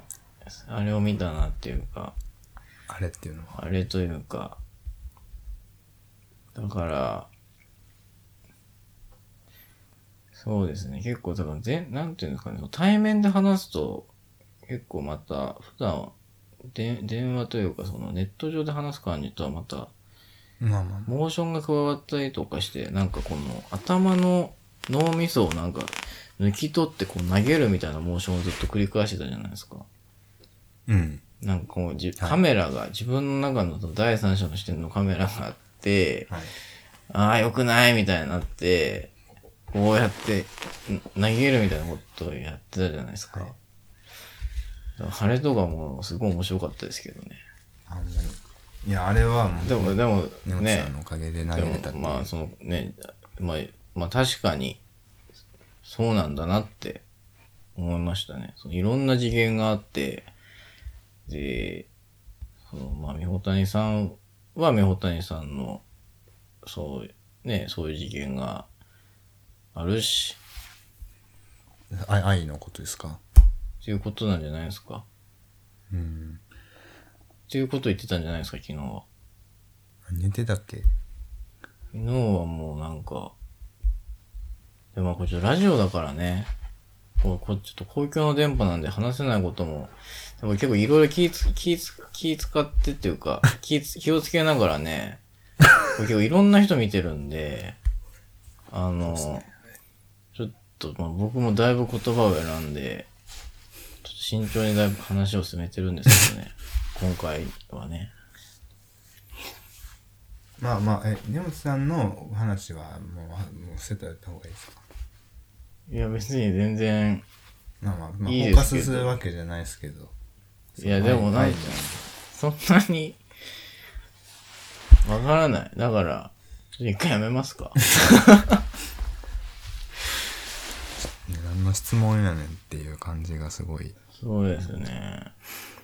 まあで、その、逆にないんですかみほたねさんから質問とか。質問はそうですねい。まあ、今回今日展示見たいとか、え展示見てくれましたけど、はい。とか、普段とかも結構付き合いあると思いますけど。改めて質問と言われると、うん。まあなんか何々が気になったとか、今日まあ実際展示見て、リアルに見てるわけですからね。はい。あの上の階のあの土台あったじゃないですか。酒造とか載せてる、はいはいはい壺とか載せてる。はいはいあれ、あの、あの台は、なん、なんか自分の台ですかあれ作ったんですよ、あれ自分でで。展示用に。そうでそれっすて。インタビューに書いてましたっけ書いてましたね。もう失明寸前まで溶接を繰り返して、ああ、ああ、だいぶ視力が落ちてしまったっていう話をしてますけどね。あそこ行くぐらいまで読み、読み、読みかけたわ。そうですね。自分、なんか台を買おうとかとは思わなかったんですかなぜ自分で作ろうと思ったあんですれはね、それだから結構その、そういう計算をしてるんですよね、多分。やる前に。多分持たないみたいな。市販のなんか、ものとかだと多分違うんだろうなっていう。かみ見栄えとか展示の、とか、なんか結構、でもあの棚とかって、もう絶対錆びたやつで行こうみたいなのすごい決めてて、ああ、こうわざと錆びさせてるんですよね。ずっと外に雨の時とかも置いといて、はいはいはい。錆びさせてたりとか、あと、なんだろう、そのトラックのバンパーをその分割して、その、板、板に、板というか置いてるんですけど、それ自体も棚に組み込んで作品にしてるんですけど、もともとそのトラックのバンパーとか使う予定なくて、なんか自分作ってたんですよ、鉄のうんやつをわざわざ溶接して。でもそれじゃなくて、まあたまたま家にあったその錆びたトラックのやつを見て、バンパーを見て、まあこっちの方がいいなってなって、まあやり直したっていうか、変更したんですよね。なんかまあその例えばそのアンティーク屋さんみたいなとことかまあ何かしらのその選択肢はあったとは思うんですけど、まあ、やっ自分で作ろうっていうのがデフォルト的にあったまあそういうの、まあそういうのを使った方がいい場合はそれを使うけどね。あの展示に関しては、まあ今回に関しては自分でやって、なんかあの棚の、なんかこの、こうじ、なんか平、なんかまっすぐ立ってない感じとか、なんかそういうのもすごいいいなって思って、 Japan UNK Radio. まあ粘土教室でいいかないいんじゃないかうんな、ぜひあの実現してくださいようん、まあなんかね、いろんな、そうですね、まあじ、まあね、純まあその純粋いつな、頃のストアート予定と開校予定とかまあいろいろ落ち着いたじゃないですか。一年、各、もう最短で1年後とかだと思いますよ。ああもしできたとしてもね、と自分の状況とかもどうなってるかわからないし、いやその1年間はやっぱバタバタな予定なんですかいやー、だからもう、この論文とかがね、あるし、そんな1年いやいパやツいパやツなんいですかや、論文で1日もう10時自間分無理ですから、そのもう、キャパ的な問題というか、大丈夫でしょいやいやいや、あとね、なんかその作、だ作品、展示とかが入ってくると、もうね、ちょっと無理。 1日100文字書いたら1年で3万6500文字じゃんああ、それね、昨日太郎くんが来てて、その話してましたね。それ言ってましたね。僕が言ってたんですけど。その、1日100文字絶対書かないと、叩かれる機会があって、頭を叩かれる機会があって、そういう機会があれば、毎日つぶやいたらいいんじゃないできるみたいな。ツイッターとかで。ああ、え、もがきみたいな。毎回自分まあ、のもうリ1年ないけどね。毎,うん、毎日自分にリプライしていくみたいな。うん。100何文字書いて、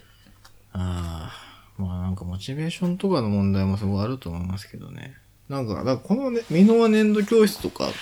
て結構もう勝手に話が進み始めるっていうか、もうやり始めようってなったらね、転がっていく感じがするけど、ちょっとね、論文は根本さんが動かないとね。そうなんですよ。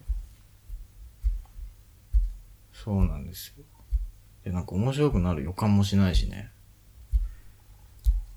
じゃあもう某、うん学芸員さんのお願いすまあるもう作戦。全部もう投げて、っていうのはまあ無理ですけどね。それはまあ、無理でしょ。失礼じゃないちょっと。ちょっとっていうか。ある程度はなんか書かないと、さすがに。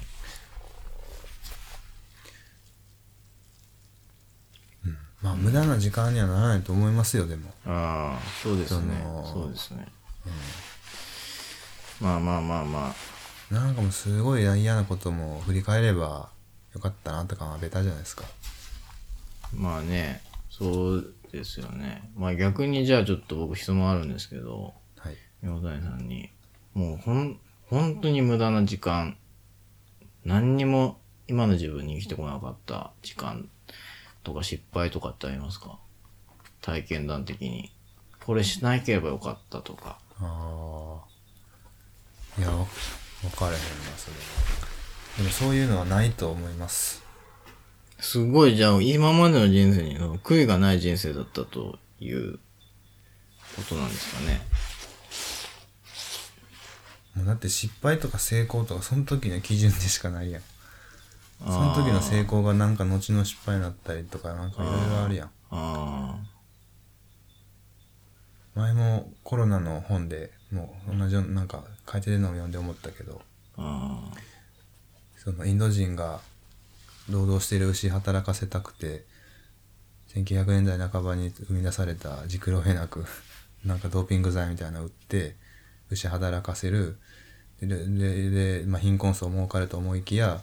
牛死んだ死んだ牛食べに来るハゲワシがそれジクロヘナク食べてなんか腎臓炎で死ぬであのだから牛が死体に残る炭疽菌湧くで犬がそれ食べに来る犬食べるスピード遅いからあの炭疽菌めっちゃ湧いて犬に感染する狂犬病になるそれを貧困層の人らが襲いかかってみんなけ貧困層の人の7割8割がなんかもう軽狂犬病かかる年間に3万人死ぬ結果的に貧困層に苦しむみたいな話とか最近のトピックやとで結局なんかもう分からんくないやから何がいいとか悪いとかあ。うん。最近すごい思いますわないよそんなんじゃないということで。うん。まあでも僕もね、そう今、まあ僕でもありますけどね。まあま例えばあ、なんか、あの、警備員のバイトしてた時とかに、うんすあの、すごい体調に毎回自分怒られて、なんか居残り説教みたいなことさせられてたんですけど、もう何も学んだことないですけどね。そういうまあねこととかね、あと、なんかその労働的にきつかったことみたいなのって、何もなんか良かったことがないなって結構すぐ思いつきますけどね、自分。あと、なんだろまあそういうしんどさはあるよねう。うん。いやでも結構僕ありますね。今思い返すと、なんか良くなかったことが、あでもあの時ここういう辛いことがあったからみたいな。いや転換していくみたいなのあんまり、良くないことは良くないことしかないなっていう、まあまあまあ、思いねますけどね。確かにねそういう意味ではちょっと僕もブッキラボーな返答やったかもしれない。いやいや、ぶっきらぼうじゃないですよ。だからその、捉え方の問題っていうか、だから、みほとねさんすごいポジティブな人なのかもしれないですよね。まあちょっとポジティブモードかも。っていうか、今もう変わったのかもしれないですね。そわのっ、た世界が。なんかずっとなんか今まで、その、なんていうんですかね。ちょっとそのスピリチュアルな感じになっちゃいますけど、そのカルマ、カルマの中にいたというか、すごい、その陽と陰があるのであれば、まあその、数年単位でそれは来るんでしょうけど、まあ陰の状態にあったと。はい。で、まあそこから、あの、昨日、今日で、多分、陽のスイッチに入ってしまったんじゃないのかなっていう。まあそれはでも根本さんのおかげでもあるというか。あーまあだからそういう単位の見方もできると思いますよ。ああの、自分のなんか苦境とかそういう体験が巡り巡る範囲は自分のみじゃないっていうか。あとまあ俺から見たらその、なわからん。でもそういう体験が、あの、結構根本さんの、そういうストレスが原動力になってたりしないんですかあ、うん、あるかも、ベタあると思いますよベタ質問や。けあると思いますよ。嫌だなとか、よくわからないとかね。うんうんうん。すごい、なん、なんだろうみたいな、気持ち悪いな、みたいな、とか、そういう体験とかが、作品になってはいると思いますよ。うん。何かしらの。うん。それでそういう作品をやっぱり生み出せる力強さとか、す多分いろんな人がすげえなって思ってやるし、単純にそういうエネルギーの部分だけでもとか。うん。でね、今や小山富美でも。いやいや、もうこれ、もうあれですけど、俺関係ないですか小山富代さんとは。関係ないというか、その倉田悟さんっていう人が、小山富代さんでご提案してて、なんか俺は、その、倉田さんに呼ばれただけはい。だから、なんか全然、な、なんでそんな日でするの実質的にはそんな関係なんかないっていうか。でも売れてるやん。いや、まあ、でも、そういう、いやいやてすごいと思うわ、マジで。いや、すごくないですよ。なんか結構涙涙出そうになる時ありますよ。何がですかもう根本さんがそういう風にこう、突き進んでってる時にもなんかほんまになんかもうす、す、なんかのでんすごいわ、みたいな。涙が出そうになる。はい。やばいな、みたいえ、え、その、ど、どういう涙なんですかそれ。嬉しい涙なんですな。かはい。感動。いやー、情熱大陸それはすごいなー。俺全、なんか、でもまあ、小山富美の地位が高すぎるのかなその、三保谷さんにとって。多分。いや、まあ、もうわからん。だ、だって、俺、だって関係ないよ。その、だ俺がその倉田さんみたいなポジションの人だったら、倉田さんこそすごいけどね。あの、全部完売して、あんな、もうす出す作品もうないですみたいなの、あれだけど、全然自分はそういうのじゃないし、別に所属してるわけでも何でもないですけど、ただなんか、あのーすごい嬉しいですよね、そうやってなんか、その、友達とかが、じなんか自分の活動とかを見て、涙を流すって、あのーなかなかない。まあ実際流してはないけど、はいそのそういう感じっていうか、ああ、でもね、それあれなんですよ。僕が、その、花粉賞を取った時に、はい。あのー、わしおと話した時があって、はい。もう泣きそうですってわしおが言ってて、うん。あのー、そしたらその前から、まあ知ってたし、その、自分がそういう賞を取る前から本とか、一緒に作って、なんかやりましょうみたいなことを誘ってもらったりとかしてたから、はい。なんか、でもそういうのってすごい自分的にはう、なんか嬉しかったりするよね。うん。なんか、すごいなんか、自分のことのように喜んでくれるというか、うん。そんなことなかなかないじゃないですか。そうですね。うん。なんかね、うん、そうだね。なんか年齢とか、その、年齢とか、世代とか、立ち位置とか違っても、その、なんかこう、マインドの部分の共通項が、あ、なんかデジャブ。あ、そうなんですかなんか今デジャブ。え今デジャブです。デジャブってのはこの公共どこかで見てたってことですか、はい。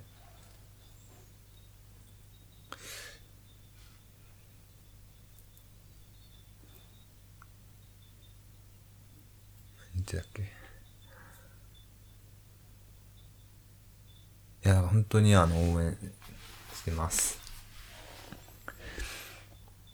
はい。ありがとうございます。なんかそまあの私も応援してますから、あのもう、すべて、いろいろなこと、まあその、ちょっとまあ言えないこともありますけど、まあちょっと公共のラジオなんで、まあそのオーダーさされること、オーダーしていただけたら、それはもちろんなんか何でも救いますし、はい。あのーねはいまあ、作品のことやら、ライフスタイルのことやら、まあ、いろいろね、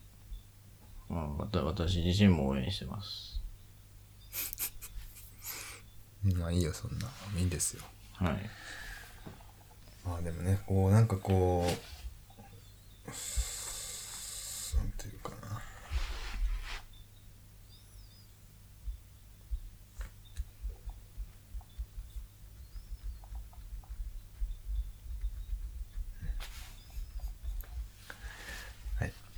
もうないんですか、お便り。もうじゃあもうこれで締めですかね。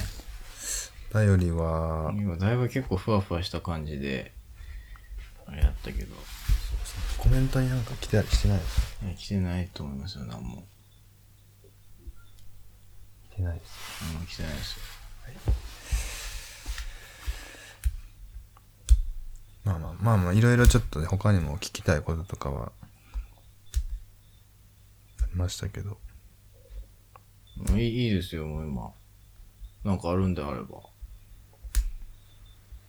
あ、今後の展示ね。あの、5月に京都の坊さんで、ああ、はい。 5月1日から、そうですね。どれぐらいの期間、 5月1日から6月13だったかなぐらいまで、13、14ぐらいまで、はいはい、グループ展でグすルーか。プ展で、なんか某さん、某なじみの作家たち、作家さんたちが、あの、結構多め、大きめのね、大人数でやるんですけど、何人ぐらいで。 15、6人いると思いますよ、多分。いやち違うな、12、3人かな。 1回、2回、3、なんか展示室いっぱいあったと思うんですけど、全部使う感じです全か部使う感じだと思いますね。まあちょっとね、僕はね、ちょっと過去作というか、まあその展示自体が1年前の比較で、はい。で、コロナでまあコロナで一一回回中中止になって、で、まあその期間には自分留学してるったので、ちょっとその、過去作で作品をもうその、搬送、輸送をもうし終わってて、はい。それをそのまま出すみたいな感じなんで、うんちょっとまあでもそれだけだとね、ちょっとなんかしたいなと思ってるんですけど、何点ぐらい出す予定なえんっでとすか、ね、何、何持ってったのかななんかすごいでっかい、その、フェニス屋さんの時に、フェニス屋さんっていうその作品があるんですけど、それでやってすごいでっかい4メーターぐらいのベニヤでできてるなんかチンコと、あの、レッドブルガール。とあと、ブルーアイズホワイトドラゴンとか、かな。結局あの、ペニスマンは小山さんで売れてましたね。売れてましたあれ。売れなかったっけな売れてたと思うで。本当ですかあれもういくらでも作れるからね。あ、そうだから、ペニスマンももともと棒に出すって言ってましたそうですね。ペニスマンも持ってってると思いますよ。ちょっと、何を持ってったのかがちょっともう私結構忘れちゃってるんですけど、あーまそれが5月1日から。もしかしたら新作とか追加するかも。あ、うん。できたらしたいけどね。どうしようかな。でもまあ、ちょっと、せっかくやるからね、何かしら出すんじゃないかな。どうしようかな。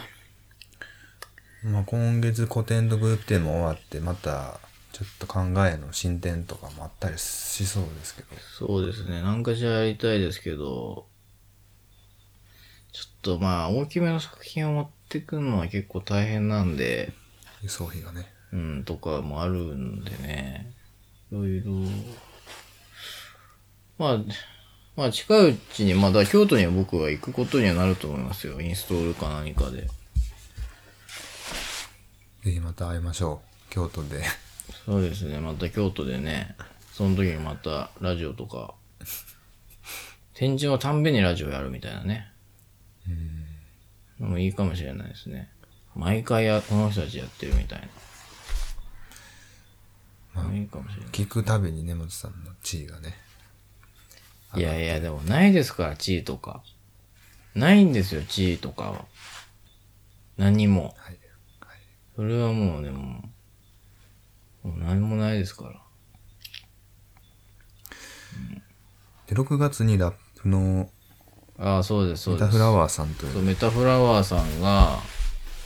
メタフラワーさんっていうラッパーがいるんですけど、はいその、6月、ちょっと待ってください。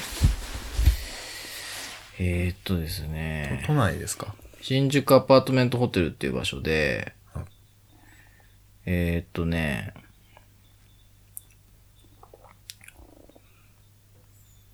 あ、ちょっと待ってください。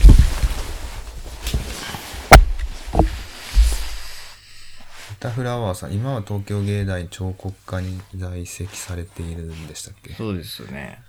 博士課程いや、院なんですけど、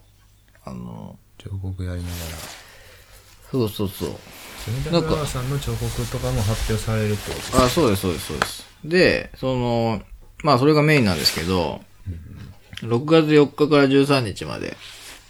6月4日から、はい、13日までやってて、で、まあ、その、ホテルでの展示。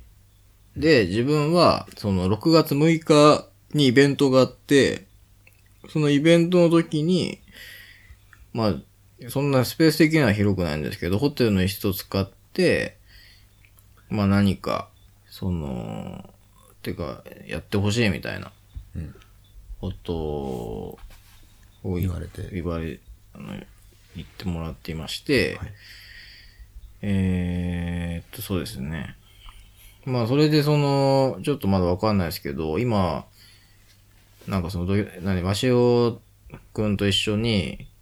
ドキュメンタリーを作ってますから、はいあの、まあ、それを流したりとか、うんうんうんその、まあ、そのドキュ内容、ドキュメンタリーの内容なんかいろいろあるんですけど、その、その映像のシーンの中で、その自分もラップを作っていて、そのラップのその収録をメタフラワーさんに頼んで、メタフラワーさんの家で収録してもらうみたいなシーンがあるんですけど、はいまあなんかそういう関連性とかもありつつ、うんうんうんやれたらいいなって思ってて、で、まあちょっとまだこれ全然どうなのかわかんないですけど、その、えっ、と、伝説、えー伝説のホテルじゃなくて、その、カカンホテル在住の、そのコン、コンテンポラリーダンサーの小松さんはいはいが、えーっと、その自分のラップに合わせて、なんかダンスしたいみたいなああはいのをでその日になる実現するかもというかまあわかんないですけどね。ちょっとまだ聞かちょっいてますかねとわからないですけど、まあまあそれはちょっとまあそういうのもできたら打ち合わせしていただいてそう、まあちょっとね、まあちょっとわかんどうなるのかが。まあ、まあ何日かまあその私はさんの展示にこう今一日イベントでこう出演されるとそうですね、まあやるででししょうかもそやのるん彫でしょうね刻を根本君自身出すんじゃなくてラッパーとして出演もするみたいな映像とドキュメンタリー含めてうん、まあなんかそこら辺がね、ちょっとまだ曖昧なんですよね。なんかどういう体でいいけばいいのかなっていうか、のが結構難しくて、ちょっとまたいろいろ詰めていかないと、まあまたそれのことに関しては話していくんですけどね。ちょっと。まあでも根本さんのラップ、まあ、ちょっと先行で前にちらっと聞かせてもらいましたけど、はい。結構ラッパーっぽかったっすよねああ、まあそのめ、あの、指導はあったんでね。うんなんかそのラップラッパーって基本なんかまあグループが多いじゃないですか、はいでみんなこ声とか個性豊かじゃないですか、はい歌い方とかあの、まあ、そういう文脈で文脈というか、まあ、そういう中で根本さんのラップも聞くと割とスッと入ってくるっていうかああこういうまあでも全然自分本当素人っていうかだからそのそういうことを収録することによってそのラップの聴き方が変わりましたけどねやっぱりめちゃくちゃうまいんだなっていうかっていうのがまあ普段とかも全然まあでも歌手とかも全部そうなんでしょうけどね結局まあまあまああ普通のし歌シンガーというか、そのやってみてわかるうまさみたいなのを感じましたけど。そっかなんか聞いてる感じだと僕もね一応あの高校生の時はヒップホップめっちゃハマってましたからあー結構聞いてたんですけどヒップホッパーだったんヒでッすプホッパーでしたよもう勝山高校で一番ヒップホップうまかったですからああ、そうなんですね。はいああ。まあまあまあまあのね聞いててもああみたいなあこういうメンバーいてもいいよなみたいあ。うん。なごめんなさいどうでもいい話ですねいやいや、もう全然、すごい、あの、はい。じゃあせんあー今後の、まあ、確定している予定はそのぐらいとそのあたりがそうですね、それぐらいですかね。それぐらいなのかな。 5月1日から某京都さん某で6月の、えーっと6日今東京のホテルではい。やるみたいなはい。なんですかね。今後の活動も期待しておりますはい。 そうですね。ありがとうございます。そんなところですかね本日は本日はどうも。はい、そうですね。いやーはい。ありがとうござまいあ、ちょまっとす。予定より長くお付き合いいただきましてありがとうございますいやいやいやいや。いお疲れのところやいやいやいや。在廊も明日も明日も在廊でねうんもうでもまあ、もうちょっと材料はちょっとあんましたくないけど、でもした方がいいんだよな。した方がいいんだろうな。そうですね。うんさんは在廊しやすい空間いいじゃないですかまあしやすいですけどね。はい。では、今日の、ジャパン、UNK ラジオは、おしまいです。はい。ありがとうございました。この、あの、エピソードはまた、えー、ポッドキャスト各種、えー、Apple Podcast や Spotify などの、これ、あれなんですかもうそのまんま出すんですかこれ。結構編集とかするんですかまあ、編集しましょう。まあ、一回根本さんに送りますわ、あの、フルを。ああ、で、一緒に考えましょそうですね。うんまあ、ぜん全然全部使ってないですけど、僕結構、今回その、使えなさそうなとこことを多分言ってないんで、う。まあまあまあ。なんかいろいろオブラートにするんで、まあ、またおあの、とりあえず送りますし、はい、ちょっとありがとうございます。考えましょうよ。そうですね。えー、まあ、あの、はい、あのーまあ、ちょっと、あの、指名台詞でね、ごめんなさい、あの、あの、まあ、メドレフえーあれ、あれ各種、ポッドキャストアプリで、えーご視聴いただけるようになっております。えー Apple Podcast の方では、あの、レビューをつけれまして、えー画面一番下へ行っていただくと星マークがつけれるんですけれども、えーぜひ、あの、星をつけてください。あの、そしたら、ちょっと、人気っぽい感じになるので、はい。 いや、もう本当にそれは自分からも、あの本当によろしくお願いします。お願いしますす。ごい。もうこれ、この、このラジオが、もうすごい、まあ伝説的なラジオになっていくんだろうなって思ってます、これから。もうなんか将来的には本にしたいと思ってますよ。あいいとこを文字ピックアップして、あ、はい。この時代のこの年何月何日にこういう話がしてたっていうのをなんか残すみたいな。うん。もうそういうことだと思います。そういう能動、勝手に自分でやるみたいな能動的な動きが、もう残っていくんだと思います。将来的にね、はい。ある程度こう温まった時に。そうでラす。ジオもまだまだちょっとクオリティが反省点だらけですから。で、僕の喋りもですし、いろいろもっと高めていきたいと思ってます。もう向上心しかありませんから、よろしくお願いします。はい、ありがとうございます。いや、もうほんと、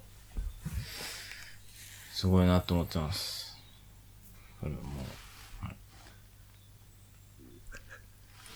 全然、あれやな。じゃあ、あの、えーえー今日の